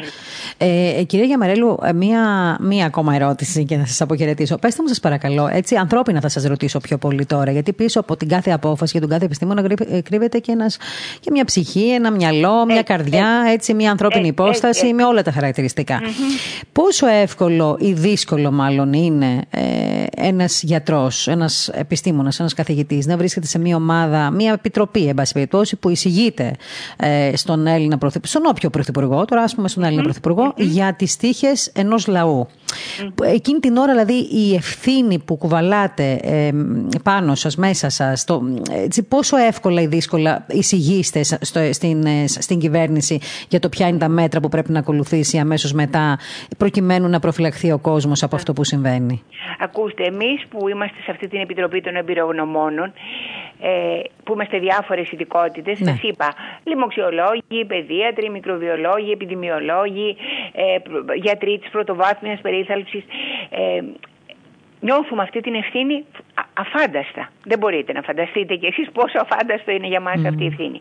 Γι' αυτό διαβάζουμε πάρα πολύ, παρακολουθούμε τι γίνεται. Συζητούμε ώρες. Είναι μια επιτροπή που συνήθως έχει μέσο όρο συνεδρίασης στο τετράωρο. Για να μην σας πω ότι είναι φορές που φτάσαμε και 8 ώρα. Μέχρι να καταλήξουμε και ο ένας με τον άλλον όταν υπάρχουν σημεία που δεν συμφωνούμε. Αλλήμωνο. Ήθελα να σας ρωτήσω και για αυτά τα σημεία διαφωνίας. Ναι, πόσο ναι. ισχυρά μπορεί να είναι, ναι. άραγε. Όχι, όταν κάτι είναι ισχυρό θα το ξαναδούμε όλοι μαζί και θα το αναβάλουμε να το ξανασυζητήσουμε. Δεν είναι κάτι που μπορεί να γίνει έτσι επιπόλαια άντε να τελειωνουμε ε, Θα έλεγα ότι για μένα υπάρχουν μία, δύο, τρεις, τέσσερις, πέντε, έξι, εφτά λέξεις στο αγγλικό λεξιλόγιο που δίνει όλο το νόημα της Επιτροπής αλλά και του κάθε ενό από εμά. Θα μου επιτρέψετε να το διαβάσω αγγλικά; Ναι, παρακαλώ. Λέει λοιπόν make this disease to stop with me. Αυτό προσπαθούμε να μεταλαμπαδεύσουμε. Ότι ο κάθε ένας από εμά είναι εκείνος που θα σταματήσει τη διάδοση της νόσου. Μπορεί εμείς να παίρνουμε γενικευμένα μέτρα, αλλά ο καθένας από εμά θα πρέπει να νιώσει ότι είναι υπεύθυνος, ότι αυτός και μόνος είναι ο υπεύθυνος για να σταματήσει η COVID-19. Μάλιστα. Λοιπόν, κυρία Γιαμαρέλου, σας ευχαριστώ πάρα πάρα πολύ για αυτή την ενημέρωση σήμερα και ξέρω ότι το πρόγραμμα σας είναι πάρα πολύ δύσκολο και επιφορτισμένο με πολλές ευθύνες. Όμως εγώ. 10 λεπτά πρέπει να μπω στην ναι, Επιτροπή. Ακριβώς, γι' αυτό λοιπόν θέλω να σας αφήσω να ξεκουραστείτε και λίγο εγώ και αν χρειαστεί να ξαναμιλήσουμε, μας κάνετε την τιμή να μας την ξανακάνετε. Σας ευχαριστούμε πολύ για όλα. Καλή δύναμη, καλή χρονιά και ευλογημένη. Να είστε καλά. Ήταν ε, λοιπόν, όπως ε, όλοι καταλάβατε, ακούσατε τη γνωστή φωνή της κυρίας Γιαμαρέλου, μιας ε, επιστημόνη, σας τα πω, την οποία την αγαπάμε. Την έχουμε αγαπήσει πολύ περισσότερο τώρα πια, γιατί είναι αυθεντική και αληθινή σε όσα λέει. Κυρία λοιπόν Γιαμαρέλου Ελένη, ομότιμη καθηγήτρια παθολογίας του ΕΚΠΑ, πρόεδρος τη Ελληνικής Εταιρείας Χημειοθεραπείας παράλληλα και βεβαίως στην Επιτροπή, η οποία Επιτροπή Λοιμοξιολόγων για την Αντιμετώπιση του Κορονοϊού στην Ελλάδα είναι αυτή που, παίρνει τις, που εισηγείται ουσιαστικά στον Έλληνα Πρωθυπουργό και στην κυβέρνηση για τα μέτρα, για τη σταδιακή άρση των περιοριστικών μέτρων, για παραπάνω μέτρα, για ό,τι τέλος πάντων κάθε φορά εισηγείται. Δύσκολη θέση ενός γιατρού, ενός επιστήμονα να είναι σε μια τέτοια επιτροπή και να αποφασίζει, όπως σας είπα, για τις τύχες ενός ολόκληρου λαού. Την ευχαριστούμε λοιπόν που βρήκε λίγο χρόνο πριν μπει στην επιτροπή να μας φωτίσει έτσι σε ορισμένα σημεία και μην νομίζετε, εδώ θα είμαστε, θα την ξανακαλέσουμε και εκείνη και όλους. Και θέλω να πω ότι είμαι πολύ χαρούμενη που πραγματικά και εσείς μας στέλνετε μηνύματα και για την κυρία Καναλακοπούλου, την οποία, για την οποία και το Σαββατοκύριακο διάβαζα στο, στο Messenger μου ότι μου στείλατε ότι σας επηρέασε πολλούς με όλα αυτά που είπε. Τουλάχιστον σας έκανε να σκεφτείτε. Για μένα αυτό είναι το σημαντικό. Τουλάχιστον οι καλεσμένοι μας να σας κάνουν λίγο να σκέφτεστε. Εγώ δεν θέλω να σα επηρεάζουμε, θέλω όμως λίγο να μπαίνετε σε μια διαδικασία σκέψης. Η σκέψη παίζει πολύ σημαντικό ρόλο για τις αποφάσεις αυτή τη ζωή. Λοιπόν, και έχουμε στην ε, τηλεφωνική μας γραμμή την ε, αγαπητή συνάλφο, την ε, Σόνια Τεχαμαντά, διδάσκουσα στο τμήμα Επικοινωνίας και ΜΜΕ στο Εθνικό και Καποδεστριακό Πανεπιστήμιο Αθηνών. Σας είπα από την αρχή της εκπομπής μας ότι θα σχολιάσουμε μαζί της ε, τα θέματα που αφορούν τις ψευδείς ειδήσεις σε σχέση με την Εκκλησία. Ξέρετε, η είδηση της τελευταίας, των τελευταίων ημερών, της τελευταίας εβδομάδας, μετά την συνεδρίαση της Διαρκούς Σειράς Συνόδου, ότι η Εκκλησία θα προσφύγει στο ΕΣΟΡΟΥ για τις ψευδείς ειδήσεις, για τα λεγόμενα fake news, ήταν κάτι που απασχόλησε όλους μας και ξέρουμε γιατί έγινε όλο αυτό, διότι υπήρχαν κάποια μαζικά δημοσιεύματα αλλά και προβολές, ε, παρουσιάσεις ρεπορτάζ σε ιδιωτικούς τηλεοπτικούς σταθμούς πανελλήνιας εμβέλειας που παρουσίαζαν ουσιαστικά τηλεοπτικά υλικά και φωτογραφίες ε, από προηγούμενους εορτασμούς των Θεοφανίων και τα παρουσίαζαν όλα αυτά τα υλικά για τωρινά, δηλαδή για την εποχή του COVID. Πράγμα το οποίο, αν πραγματικά συνέβαινε, θα ήταν ε, αρνητικό για την υγεία όλων μας και εναντίον των μέτρων, άρα θα ήταν και επιλήψιμο. Ε, ο λόγος λοιπόν, ε, για το λόγο λοιπόν αυτό, μιας και αυτή η σταθμή και τα μέσα δημοσίευσαν τέτοια υλικά, τα οποία ήταν ψευδή, ε, ψευδείς ε, ειδήσεις μάλλον, με fake news ουσιαστικά, αυτό δημιούργησε ένα πρόβλημα σε όλους μας και γι' αυτό υπήρξε και αυτή η επικαιρότητα την προηγούμενη εβδομάδα. Σήμερα λοιπόν καλέσαμε την ε, κυρία Σόνια Χαϊμαντά να μας μιλήσει για, αυτό, για αυτά τα περιστατικά, πόσο πολύ αμαυρώνει την εικόνα της Εκκλησίας, πόσο πολύ συγχύζει τον κόσμο, τι δημιουργεί στην ενημέρωση, μιας και η ίδια έτσι, ε, πραγματικά ασχολείται πάρα πολύ τον τελευταίο καιρό και με τα fake news. Ε, κυρία Χαϊμαντά, σας ευχαριστώ πάρα πολύ που είστε κοντά μας. Καλή χρονιά και ευλογημένη. Καλή χρονιά και ευλογημένη σε εσάς και τους ακροατές και τις ακροάτριές σας. Ευχαριστώ, κυρία Γιαχνάκη, που με καλέσατε. Είναι τιμή μου να μιλήσω για ένα θέμα το οποίο είναι πάρα πολύ σοβαρό αν δεν είναι μια αθώα ή άστοχη κίνηση δημοσιογράφων που επέλεξαν τυχαίε φωτογραφίε από το παρελθόν, σίγουρα είναι μια μεθοδευμένη εκστρατεία. Ε, δεν μπορώ να υιοθετήσω θεωρίες συνωμοσία. Πρέπει να πω όμως τα πραγματικά περιστατικά. Ναι, αυτό μας ενδιαφέρει και εμάς κυρίως, βεβαίως. Λοιπόν, ωραία. Ε, Ιερά Μητρόπολη Παροναξίας. Πάρος και Νάξος. Mm-hmm. Ρεπορτάζ 6 Ιανουαρίου, ημέρα των Θεοφανίων, Άγια Μέρα. Τέσσερα κανάλια, όλο τυχαίω και τα τέσσερα μαζί, μεταφέρουν εικόνες του αγιασμού των υδάτων από εξαετίας, δηλαδή από το 2015. Τι δείχνουν αυτές οι εικόνες, δείχνουν ότι παρά τις εντολές της πολιτείας και της ε, Ιεράς Συνόδου, οι ε, ιερείς, οι, οι, οι τελούνται στην, ε, τον αγιασμό που δεν έγινε φυσικά, ούτε φορούν μάσκα και φυσικά υπάρχει άλλος καιρός, έτσι, εντελώς διαφορετικός καιρός, ακριβώς για το καιρός του 2015 δεν είναι δυνατόν να είναι ο ίδιος με το 2021. Δεύτερη περίπτωση, η Ιερά Μητρόπολη Θηβών και Λεβαδίας. Τι κάνει ένα μεγάλο site, πιο μεγάλο δεν υπάρχει στην Ελλάδα σε επίπεδο mm-hmm. Επισκεψιμότητας που λέμε, αποδίδει Κυρία Γιαχνάκη, γιατί μπήκε σε σκληρό lockdown η Βιωτία, επειδή λέει δήθεν τελέστηκε θεία λειτουργία στον ιερό ναό, Μητροπολιτικό Ναό Λεβαδίας. Η φωτό που χρησιμοποιεί είναι πιο φρέσκια από το 2015 και είναι το 2020. Πάλι ένα χρόνο πριν. Ακριβώς. Ο σεβασμιότατος Μητροπολίτης Θηβών και Λιβαδία, ο κ. Γεώργιος, φορούσε μάσκα σε αυτό που έγινε στη θεία λειτουργία, φορούσε γάτια ως μία όφιλε, γιατί υπάρχει μία ειδική διάταξη που λέει ότι δεν είναι υποχρεωμένος ο ιερέας να φοράει γάτια. Εκείνος ναι, φορούσε όντως. και γάτια. Και ούτε ενώ, μάσκα ενώ έδινε, μοίραζε, βγαίνει με το αντίδωρο σε σακουλάκια και αυτό υπάρχει στο YouTube. Όσοι οι ακροατές, ακροάτριες είναι εθισμένες, είναι έτσι εξοικειωμένοι με, το, με τα μέσα κοινωνικής δικτύωσης, μπορούν να ανατρέξουν σε αυτήν την θεία λειτουργία. Μα το προέβαλε, μα το προέβαλε και η ίδια η Μητρόπολη στο επίσημο έτσι, ε, site. Ε, την, την, την, λειτουργία δηλαδή την είχε σε απευθείας μετάδοση. Οπότε αυτοί που ήθελαν πραγματικά να δουν τι έχει συμβεί θα μπορούσαν να δουν και τη λειτουργία, να δουν ότι δεν συνέβαινε τίποτα από όλα αυτά για τα οποία είχε γράψει το μεγάλο έτσι, site, δημοσιογραφικό site. Παραπληροφόρηση, η θελημένη και συνεχίζω Ιερά Μητρόπολη Ετωλίας και Καρνανίας. Μεγάλη εφημερίδα της αριστεράς, πιο μεγάλη δεν υπάρχει, δεν μιλάω για κομματική, μιλάω για μια ε, ίσον αποστάσεων εφημερίδα ναι. που, δεν, που είναι προσεκτική κατά τα άλλα, έτσι. Δεν μπορώ να πω ότι δεν είναι προσεκτική στις φωτογραφίες και στα κείμενα που επιλέγει. Εδώ έχει ε, δημοσιεύσει ένα ολόκληρο, μια ολόκληρη σελίδα, μια, μια φωτογραφία από την τελετή καταδύσεως του Τιμίου Σταυρού στον ποταμό Αχελό και στην τεχνητή λίμνη του στράτου Ετελοκορνανίας και με τίτλο «Τους άλλαξαν τα φώτα», προσέξτε, και «Αγιασμένος συνοστισμός» δίνει μια εικόνα εντελώς παραπλανητική από την εορτασμό των Θεοφανίων παλαιότερης χρονιάς.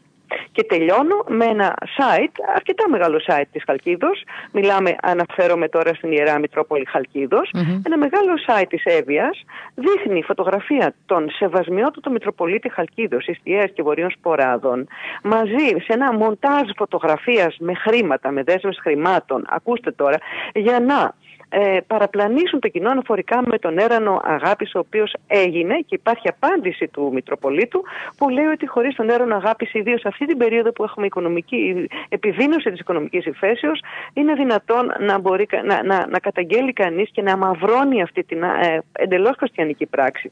Λοιπόν, αυτά είναι τα πραγματικά περιστατικά. Αυτό που θέλω να πω είναι ότι ε, το Εθνικό Συμβούλιο Ραδιοτηλεόρασης, το οποίο είναι μια ανεξάρτητη διοικητική αρχή, κατοχυρωμένη από το Σύνταγμα, το άρθρο 15 παράγραφος 2, στον, ε, ε, στην, στον ειδικό κώδικα δημοσιογραφικής ιδεοντολογίας των ενημερωτικών και ειδησιογραφικών εκπομπών, άρθρο 5 παράγραφος 3, αναφέρει ότι απαγορεύεται δια ροπάλου, το ρόπαλο είναι τα πρόστιμα, να μεταδίδεις μία είδηση χρησιμοποιώντας μαγνητοσκοπημένα ή αποσπάσματα από ταινίες κινηματογραφικές ή άλλες εκπομπές τηλεοπτικές, χωρίς να αναφέρεις σε, σε πλάνα αρχείου. Και Πρέπει να το αναγράφεις ή να το λες. Ναι, πρέπει, πρέπει να το, να το αναγράφεις mm. διαρκώς και όχι τμηματικά. Ναι. Ε, θα σας θυμίσω ότι σε ένα μεγάλο κανάλι πέρυσι ένας ε, μεγάλος και πολύ σημαντικός δημοσιογράφος της χώρας είχε μεταδώσει μια είδηση αναφορικά με την ε, είσοδο προσφύγων από τον Εύρο από την Ιδωμένη με πλάνα του 2015. Θυμάστε τι γινόταν στην Ελλάδα το 2015 με την Ιδωμένη επί προηγούμενε κυβερνήσεως, όπου είχαν κατασκηνώσει εκεί μυριάδες, χιλιάδες μάλλον, χιλιάδες ε, προσφύγων. Αυτό δεν συνέβη στην περίπτωση του 2020, οπότε και επευλήθη ένα πρόστιμο της τάξης των 30 με 40.000 ευρώ από το ΕΣΟΡΟΥ. Εδώ λοιπόν χρωστάει το ΕΣΟΡΟΥ οφείλει να κινητοποιηθεί και αυτεπάγγελτα και μετά από προσφυγή, γιατί και τα δύο ισχύουν, δηλαδή και μόνο του πρέπει να, να κινητοποιηθεί, αλλά και μετά από προσφυγή των Ιερών Μετροπόλεων, κάτι το οποίο όπως είπατε και εσείς πολύ σωστά έχει γίνει ήδη, να κινητοποιηθεί και να διερευνήσει τα πραγματικά περιστατικά και να επιβάλλει τα νόμιμα, δηλαδή διοικητικές κυρώσεις. Οι διοικητικές κυρώσεις μπορεί να είναι ότι θα πρέπει τα κανάλια ή το site ή η εφημερίδα να ζητήσει συγγνώμη από το εκκλησίασμα αρχικά, φυσικά από τον, ε, από τον Μητροπολίτη, φυσικά από τους ιερείς, φυσικά από τις ε, ενορίες κλπ. Και δευτερευόντως το αν επιβληθεί ένα πρόστιμο αυτό τέλος πάντων δεν, δεν ζητάει κανείς κάτι τέτοιο αλλά ε, το νόμιμο είναι να γίνει αυτό. Γιατί να, και να, κολου, να, ακολουθήσει, να ακολουθήσει αποκατάσταση της ε, πραγματικότητας αποκατάσταση καταρχήν. Της ναι. πραγματικότητας. Mm. Αυτό είναι το πιο σημαντικό. Καταλαβαίνετε ότι όταν, όταν ε, χρησιμοποιείς φωτογραφίες, γιατί εδώ δεν είναι μόνο οι φωτογραφίες κυρία Γιαχνάκη, είναι και το τι έλεγαν οι δημοσιογράφοι. Εδώ ήταν μια συντονισμένη καμπάνια κατά της Εκκλησίας σαν να αποδίδονται όλα τα αρνητικά και όλα τα δαιμόνια, συγγνώμη που θα πω αυτή τη λέξη, στην Εκκλησία την περίοδο αυτή και ξέρετε ότι η πολεμική έχει αρχίσει και από την πρώτη καραντίνα, από την πρώτη επιβολή των περιοριστικών μέτρων κατά της Εκκλησίας. Και σε πολύ μεγάλο βαθμό το έβαλαν βέβαια και με τα μυστήρια και με τα Ιερά Μυστήρια, με τη Θεία Κοινωνία κλπ. Θυμάστε και εσείς φαντάζομαι πολύ καλά πόσος κόσμος ήξερε πλέον ε, χωρίς να έχει ποτέ στη ζωή του κοινωνήσει, σαν να μην έχει πάει στην Εκκλησία. Να το καταλάβουμε για τους γάμους, να το καταλάβω, να το καταλάβω και για τη βάφτιση μπορεί κανείς να το αναβάλει, να το κυρώσει. Αλλά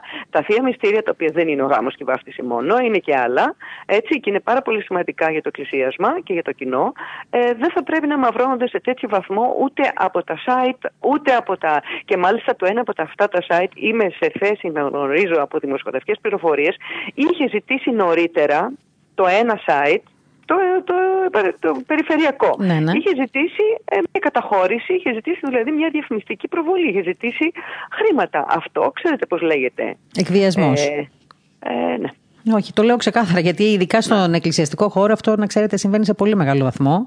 Αλήθεια. Ε, εκβιάζουν πάρα Βεβαίως, υπάρχουν πάρα πολλοί εκβιασμοί ε, όσον αφορά σε θέματα που, είναι, που αφορούν την, την ενημέρωση της Εκκλησίας. Αυτό είναι το μόνο σίγουρο δηλαδή.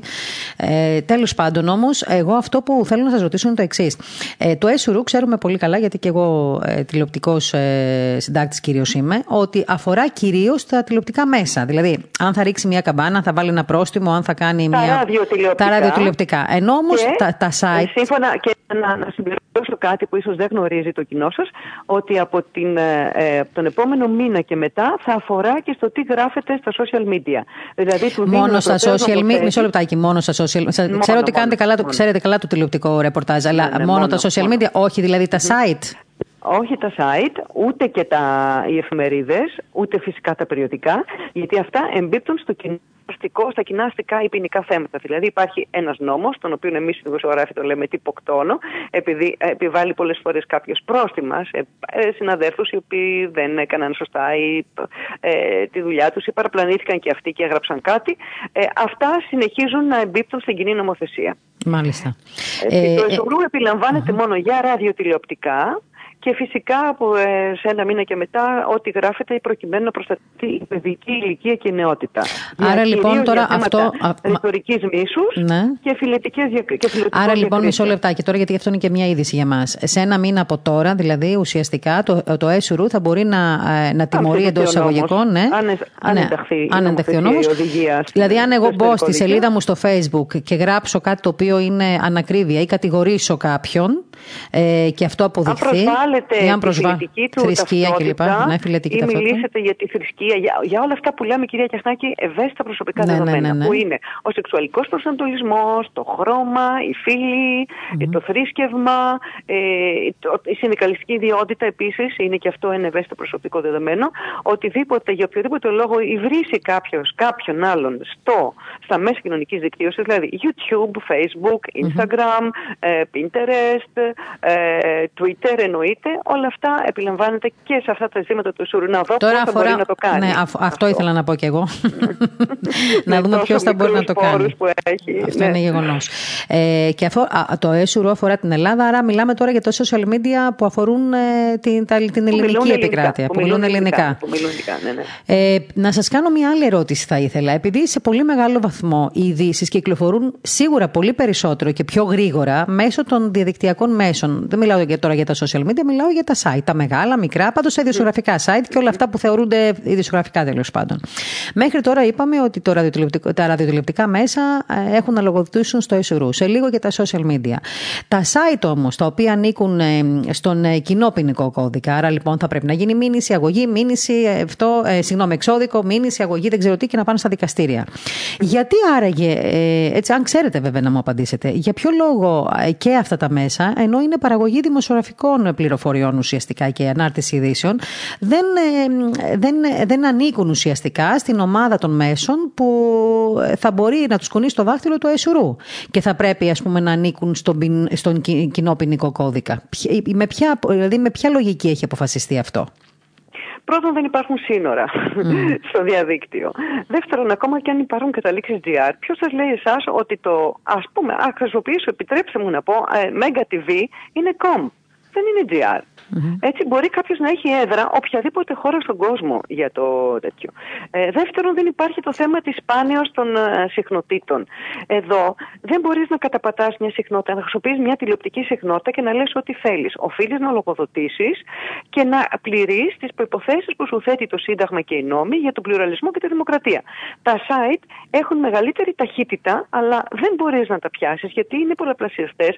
Μπορεί να χρησιμοποιούν αλγορίθμους, μπορεί να χρησιμοποιούν εφαρμογές τεχνητή νοημοσύνης, είναι, λίγο πολύ, είναι δύσκολο να τα.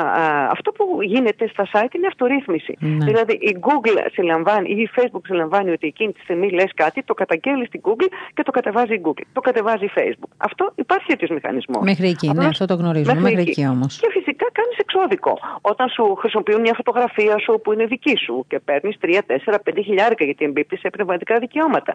Αυτά ανήκουν ακριβώς σε αυτό που είπατε πριν. Το πακέτο των δράσεων που είναι μήνυση για να τον βάλεις στον άλλον φυλακή ή αγωγή για να του πάρεις χρήματα εν είδη αποζημίωσης. Και φυσικά προηγείται ένα εξώδικο. Ε, μέχρι να δούμε αν θα αυτό θα πάει, ξέρετε, εδώ στην Ελλάδα υπάρχει ένα σοβαρό πρόβλημα. Οι όριμες αγορές έχουν ενοποιήσει αυτές τις αρχές που λένε ΕΕ ΤΑΦΤΑΦ, Εθνική Επιτροπή Τηλεπικοινωνιών και Ταχυδρομείων και Εσουρού, εδώ και χρόνια. Στη Γαλλία, όταν εγώ σπούδαζα, υπήρχε η Ofcom, έτσι, υπάρχει ή στην Αγγλία, στην Αμερική. Είναι μία, μία αρχή και ε, συμπεριλαμβάνει τα ευρυζωνικά δίκτυα, τις τηλεπικοινωνίες, το τα τηλεοπτικά. Τα... Εδώ είναι χωρισμένα σε 4-5 κομμάτια. Υπάρχει λόγος γι' αυτό, αλλά δεν θέλω να σας πάω το χρόνο για αυτό το πράγμα. Αυτό είναι ένα θέμα ε, μιας μεγάλης, έλεγα, συζήτησης που πρέπει, πρέπει να, να κάνουμε. γίνει ναι. αναθεώρηση του συντάγματος, ναι. γιατί το ΕΣΟΡΟΥ είναι, ε, είναι συνταγματικά κατοχυρωμένη ανεξάρτητη διοικητική αρχή, ενώ δεν ισχύει για τις υπόλοιπες αρχές, ε, διοικητικές αρχές η κατοχύρωσή τους στο Σύνταγμα. Επομένως πρέπει να αλλάξει το Σύνταγμα για να φύγει από εκεί το ΕΣΟΡΟΥ για να μπορεί να ενωθεί και να τέλος πάντων να να υπακούσει τι τεχνολογικές εξελίξεις και να μπορεί να παρακολουθεί και ε, τα Ναι, και να πούμε όμως και όλες ότι και το ΕΣΟΡΟΥ, παρόλο που κανονικά θα πρέπει να είναι μια ανεξάρτητη αρχή, δεν είναι και τελείως ανεξάρτητη αρχή. Κοιτάξτε, το ΕΣΟΡΙ υποδεικνύονται τα μέλη του από τη διάσκεψη των Προέδρων της Βουλής, δηλαδή τα κόμματα, ανάλογα με την, ε, ε ας πούμε, την ε, ε την ε, εμβέλεια που έχουν στην κοινωνία, ανάλογα με τις ψήφους που έχουν πάρει τα κόμματα, ε, ε, αναδεικνύουν ένα, δύο, τρία μέλη. Όταν λοιπόν ε, μάνι μάνι τα κόμματα υποδεικνύουν τα μέλη του Σιουρού, καταλαβαίνετε ότι εδώ είναι μια, μια μικρή βουλή. Έτσι, Μάλιστα, έτσι είναι. Έτσι είναι. Λοιπόν, θα επανέλθουμε στο θέμα, ε, γιατί μας αφορά και θα μας αφορά για το υπόλοιπο Μου χρονικό διάστημα. συντονισμένο. Ναι. Δεν το λέτε εσείς, ναι. έτσι, που είστε και αυτό το κανάλι και μπράβο σας και έχετε ψυχραιμία. Όχι, το Εγώ έχουμε πει ότι μοιάζει συντονισμένο μπορώ αυτό. Να πω ναι. ότι βεβαίως ναι. είναι συντονισμένο. Δεν μπορεί τέσσερα κανάλια να το αποφάσισαν, να ξύπνησαν μια μέρα και να είπαν ότι. Εντάξει, εγώ ξέρω και με ποιον τρόπο αναζητούν και τα ρεπορτάζ. Γιατί δεν σας κρύβω ότι το προηγούμενο διάστημα είχαμε δεχτεί διάφορα τηλεφωνήματα για το, σε περίοδο ας πούμε, που ήταν υποτίθεται ε, υπήρχαν τα μέτρα και για τις εκκλησίες και μας ρωτούσαν πώ χρειάζεται να θα γίνει πουθενά καμία λειτουργία να πάμε; Δηλαδή ε, στοχεύουν ουσιαστικά κινήσεις για να μπορούν να, να παράξουν και το ανάλογο ρεπορτάζ ώστε να καταγγείλουν ναι, ναι, ναι. την, ε, την εκκλησία ότι έγιναν, τελέστηκαν θείες λειτουργίες ενώ δεν θα έπρεπε, ενώ υπήρχαν τα μέτρα κλπ.